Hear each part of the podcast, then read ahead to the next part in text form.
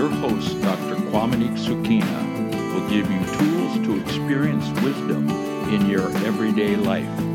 Listen each week as Dr. Qaumaniq Suuqiina shares stories that will help guide your faith, perspective, and attitude in every situation.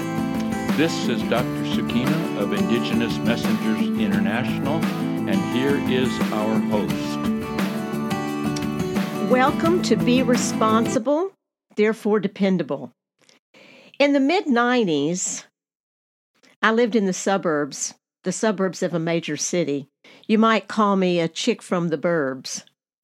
Um, and in the 50s, we did all of our shopping downtown. There were no shopping malls. That was before the shopping mall era. So we would go downtown to do that.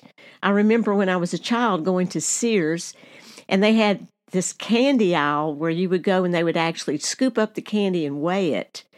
And I used to love and look forward to going downtown for that. But when the shopping malls came in, we stopped going downtown. So in the mid 90s, I had most of what I did was in the suburbs. After malls, uh, the advent of malls, came in, then we did most of our stuff downtown. Like we would go to concerts downtown, birthday special dinners downtown, things like that. But we didn't really shop downtown. So I really wasn't familiar with the inner workings of, of downtown, especially the inner city where the low income housing was. We called that the projects. In fact, it was called the bottoms. And I really didn't even know it existed. It was completely out of my paradigm. In 1995, I was 43 years old and the mother of teens. I was involved in a local church and I was a middle class conservative. That was my background at the time. And given that background, I would share and participate in events and share the love of Jesus. We would do outreaches. And I heard about this outreach that was taking place that a new church in downtown, the downtown part of the city, that had opened a coffee shop. And this was also the new times of the coffee shops being so cool. Well, this church was a church slash coffee shop. It was the new, new cool place to hang out. And so I thought, well, I want to, I want to try that out. I want to go down there, and I also want to be involved in their, their outreach. And their outreach was going to be to the inner city, to the poor, we were going to play games with kids, feed the people, and share the gospel message. A week before the outreach, I decided to go to the coffee shop and kind of hang out down there on a Saturday night, hear the Christian musicians playing, and get to know some of the people that I might be on this outreach with. I asked my friend Debbie to go with me because I wasn't used to driving into the inner city by myself. And when I look back now, it really kind of embarrasses me how little I knew outside of my little box that I was living in at the time. I remember driving into the area with Debbie, and I was afraid of the area. I was afraid of the unknown, and I was afraid of these people that I didn't have a clue about. My paradigm at the time saw these people as the mission field. And I was the missionary, and I was bringing the truth to them. Actually, they wouldn't have had anything in that paradigm really to offer me. I pulled up in the parking lot and and where the coffee shop church was, there was a big, big fence around it. It was right in the middle of the inner city. And the projects or the low income housing were all around it. And there was a big, huge field between the projects and the church slash coffee shop. And I glanced to the right and I looked, and up against this fence, on the outside of the fence, outside of the parking lot, there was an African American man, and he was trapped up against the fence, and there were five police officers beating him. One of them had a club in it, Billy Club, and was hitting him over the head while he was trying to protect his head. And the other four were beating him with their fists. And I was in shock my friend Debbie was as well. We gasped. We were like, what in the world? And and when I looked, I I didn't want to look, eh, but I could not look. And time slowed down because we were in trauma. And I looked, and all these African American people, mostly women and children, were standing out in this field watching. And I remember thinking at the time, why in the world aren't they doing anything? I couldn't understand why no one was helping him. I did not understand at the time the powerlessness that they had in the system that would not allow them to do anything. The man directing traffic came up and kind of knocked on the window, like, move on ahead. And so we kind of sh- jumped out of our shock for a minute and, and parked the car. And we went inside of the, the church. And I remember walking in, just being out of my body, being just shut down. And, and, and I, I really couldn't process what I'd just seen. So we walked into the building and I thought, okay, we're now in this safe place, and so I'm to find we're to find a table to sit at so we can hear the music and hear the musicians. And so we sat down. We found a table with a good view, and while I'm sitting there, I hear this message in my. It wasn't an audible message, but it was in my brain and in my heart. That's right. That's right. Sit here and listen to them sing songs about me while you've just watched a man be beaten mercilessly. That's right. And I, I was just like, oh my gosh. And so I looked over at my friend and I said, I, I've got to do something. And so I thought, well, what do I do with this information? So I thought, well, I'll go up to the pastor because he's the person doing the outreach next week. And I'll give him the information and, and then he'll do something. He'll take care of it. So I find I find the right person, the go-to person, and I go up and I try to explain this. And it was just like a little I was talking to the air. It was like it was just going right over his head. He was very involved in trying to get everything set up and run what they were doing that night. And it just was going nowhere. It was falling on deaf ears. So I went and sat back down at the table and I thought to myself, okay, well, I've done my due diligence now. You know, I've done what I needed to do. It's out of my hands. I've told the people of authority, uh, in authority, and and so it's not on me.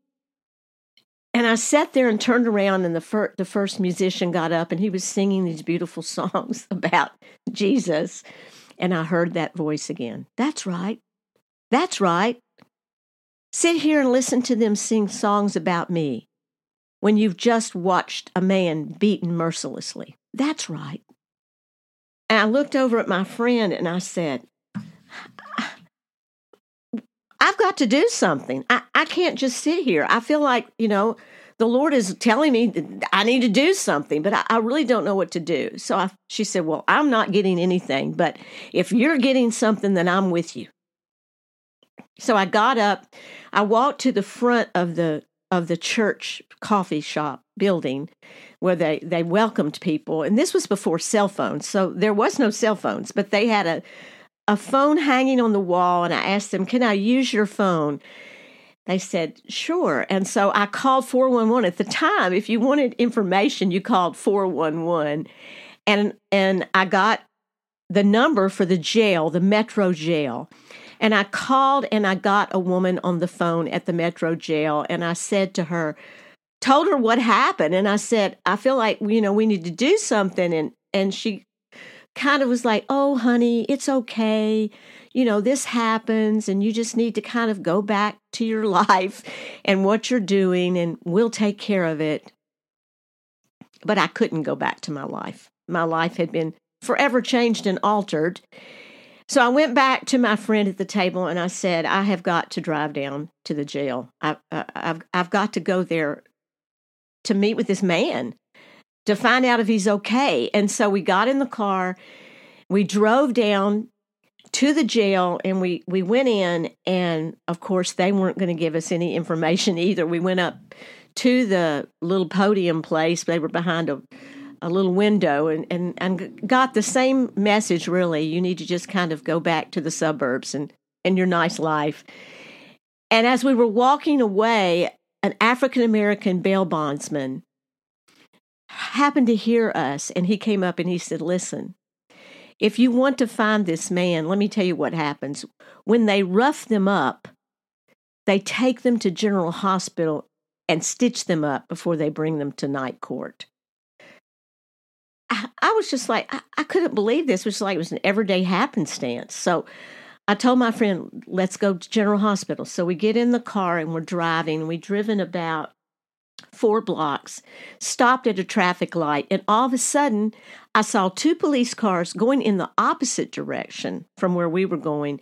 And I just knew, I just knew by word of knowledge, discernment, that that that the man that we wanted to find was in the one of those cars. And so I just flipped the car around, followed back, found a parking spot, and I remember it just like it was yesterday. We parked the car and here we were walking down this to the night court. I'd never even heard of night court. The only night court I'd heard of was a comedy show on television that I did, had never watched, but I knew it existed.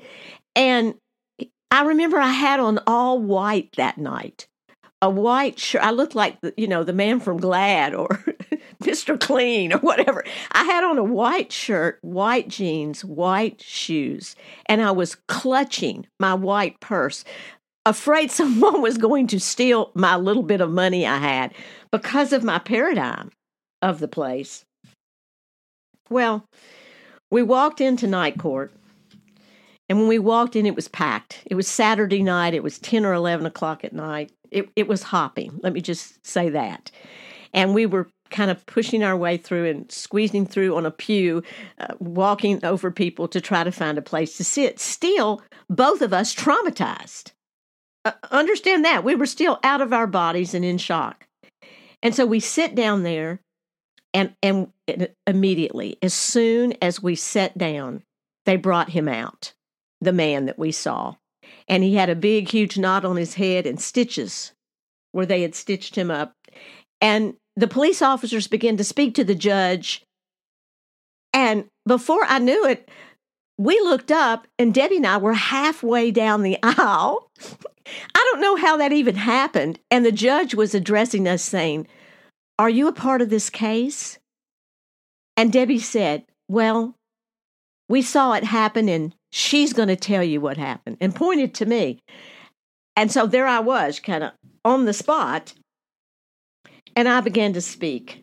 And what I said was, I don't know what this gentleman has done, but I just watched five men, police officers, beat him and treat him worse than an animal. And I don't care what he has done. No one should be treated that way. And I glanced over at the officers, and they were looking at me with great contempt. It, it, was very, very frightening at the time because I had been taught a lot about covering and being under authority and not speaking out against your authority. And I saw the police as my authority, and I was having to go against paradigms that I had learned, that I had believed. Not that authority is a bad thing, but I didn't quite know what to do, but I was propelled on this journey with God for justice. And as I was speaking, this woman in in the courtroom started yelling, "Thank you, Jesus! Thank you, Jesus! I knew you'd send angels. Thank you, Jesus!" And at that point, that was enough validation for me to know we were in the right place at the right time and we had been sent. That we were there having an encounter with the judge of the universe, not just the judge of the Metro Court. And that was when I learned the man's name. His name was Lavelle. And the judge said, Would you please to would you please testify? Come back at a later date and testify. And we both said that we would. Um, they took Lavelle back out and and we sat through court and then when court was over the woman who had been yelling thank you jesus thank you jesus came to us and it was Lavelle's sister. And she told us this story that was just oh it just touched me so deeply. They had been some of those that had been standing out there watching their family member beaten the ones that looked powerless that I had judged for not doing anything. in my heart because my paradigm, I hadn't had the experiences that they had. And she said, on the way down to the jail, she was with her two teenage sons standing there with her at the court with us. On the way down to the jail, my sons were in the car and they said, Mama, there is no justice for us and our people. And she said, I told my sons, there's a law higher than man's law, and it's God's law, and He will give us justice. And then you two angels showed up. Yep, two white chicks from the suburbs, scared to death, first time in the inner city, on a mission of justice for the one who made everyone and loves everyone, regardless of race, gender, financial means, or anything else. You know, since I was testifying for Lavelle, I felt like I should at least know what he had done. This is what he had done. He was driving through the inner city and he was pulled over. He had one marijuana joint on him and he ran because he was scared he was he would lose his good job at the state. We showed up at his trial.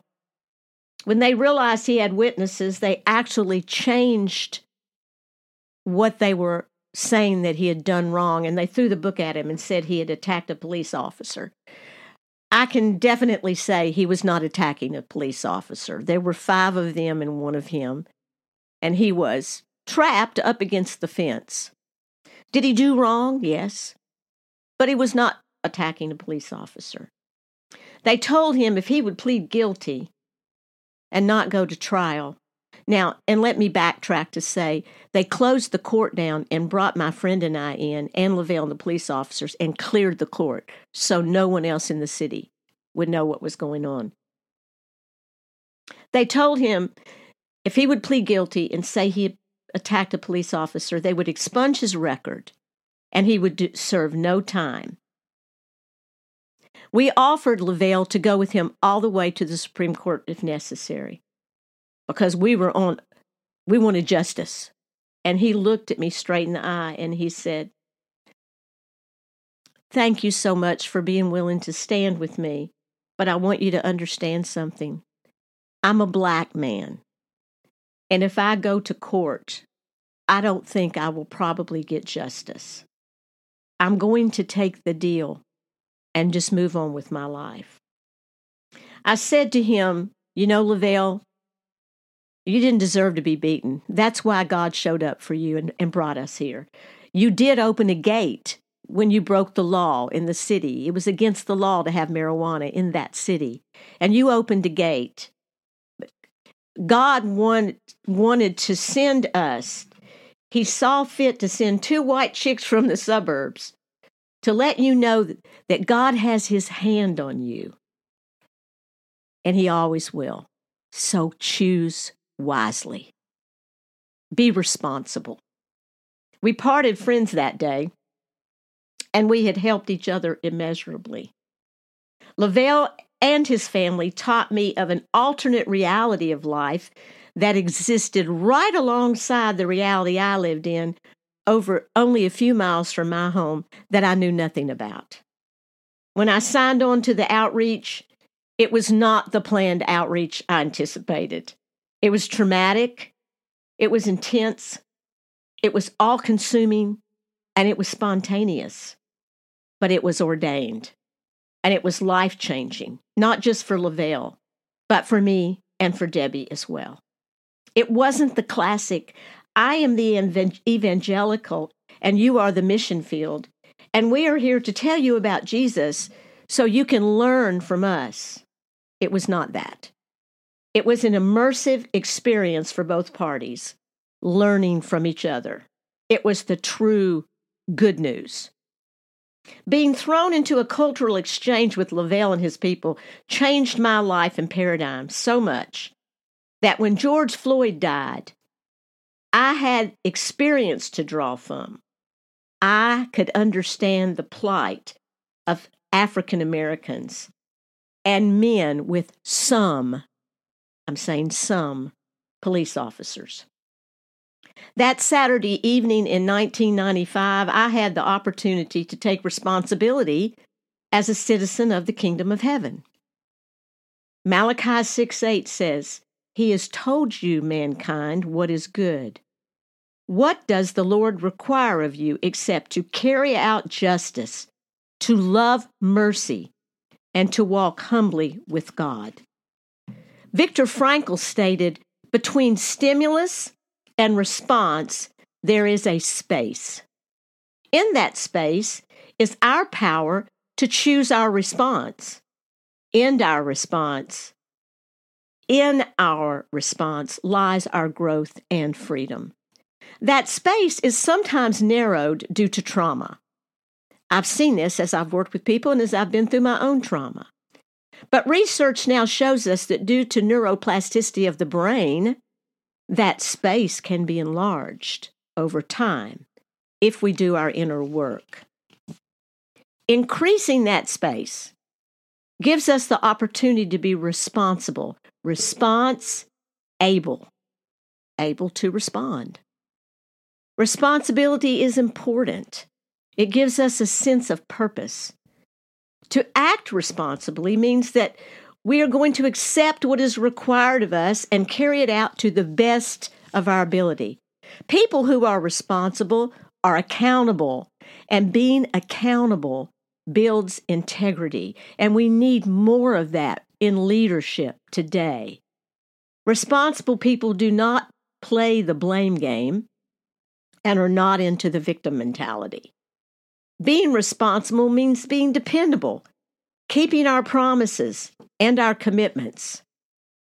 Responsibility is essential for successful relationships like marriage, parenting, friendship, or work collaborations.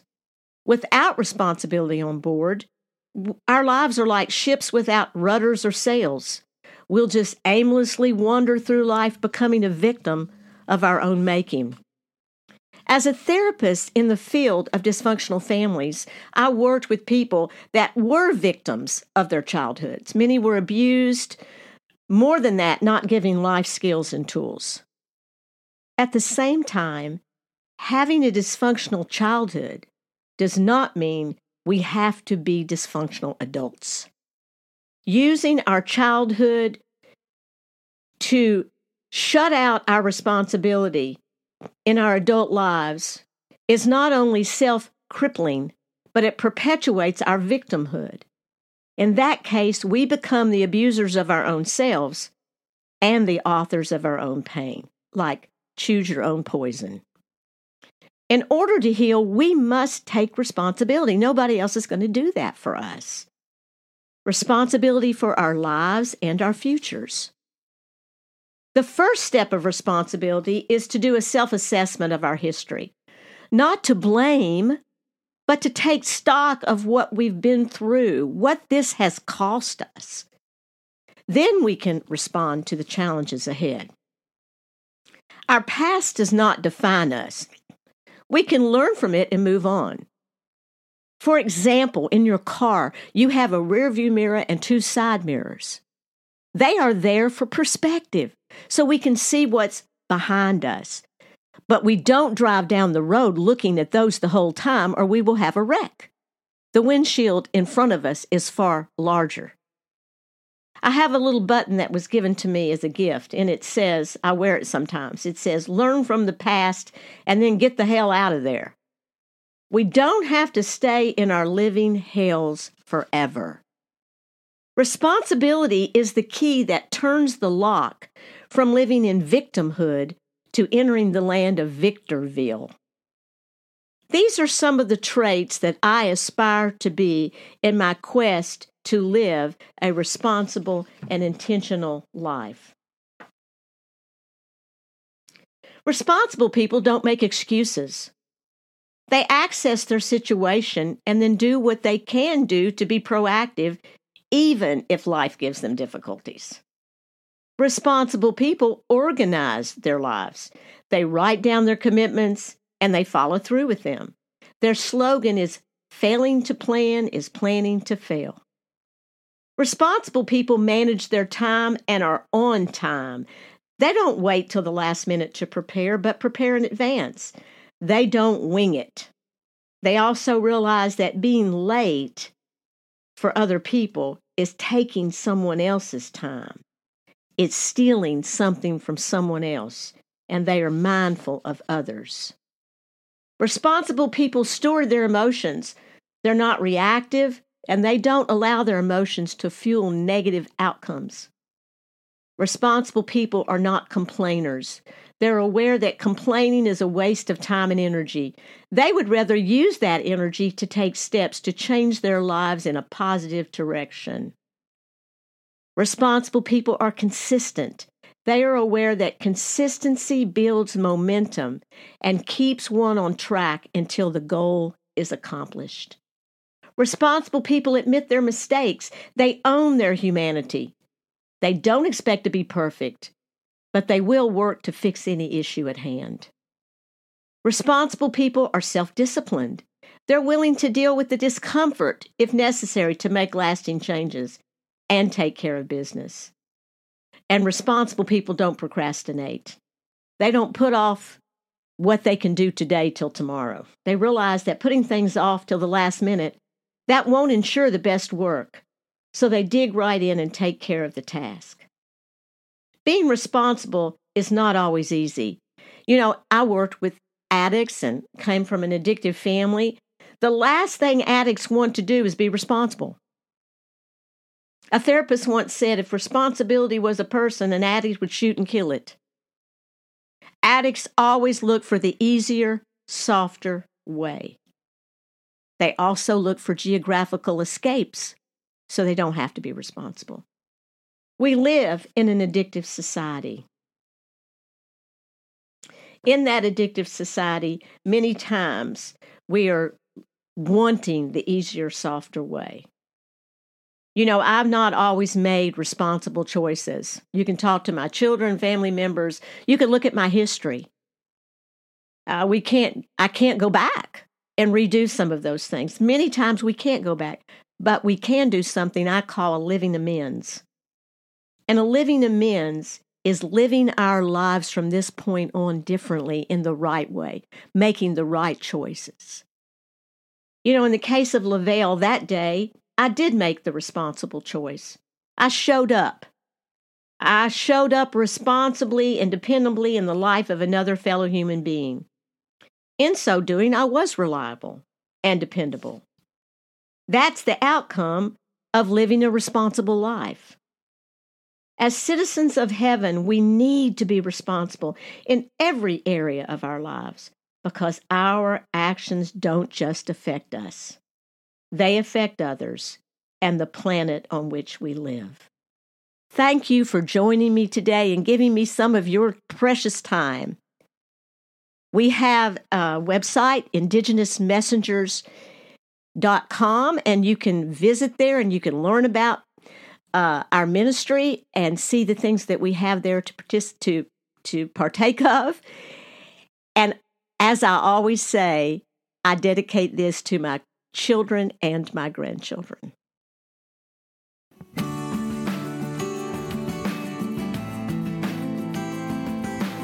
Thank you for listening to Beatitudes with Dr. Qaumaniq Suuqiina. Be sure to follow the show for more tools on how to experience wisdom in your everyday life for you to walk in victory with the right attitude.